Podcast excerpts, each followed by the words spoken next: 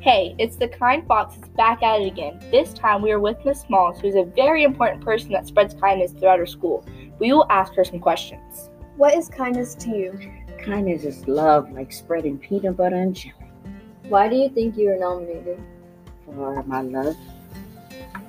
What do you do to show kindness every day? I s- Smile. Hello. Get good grades. Do you think there should be more kindness people in the world? Yes, I do. Who or what inspires you to be kind? God. Well, what would you say to the people in this school who may not be as nice as you? Just start with a smile. How many kind people do you encounter daily?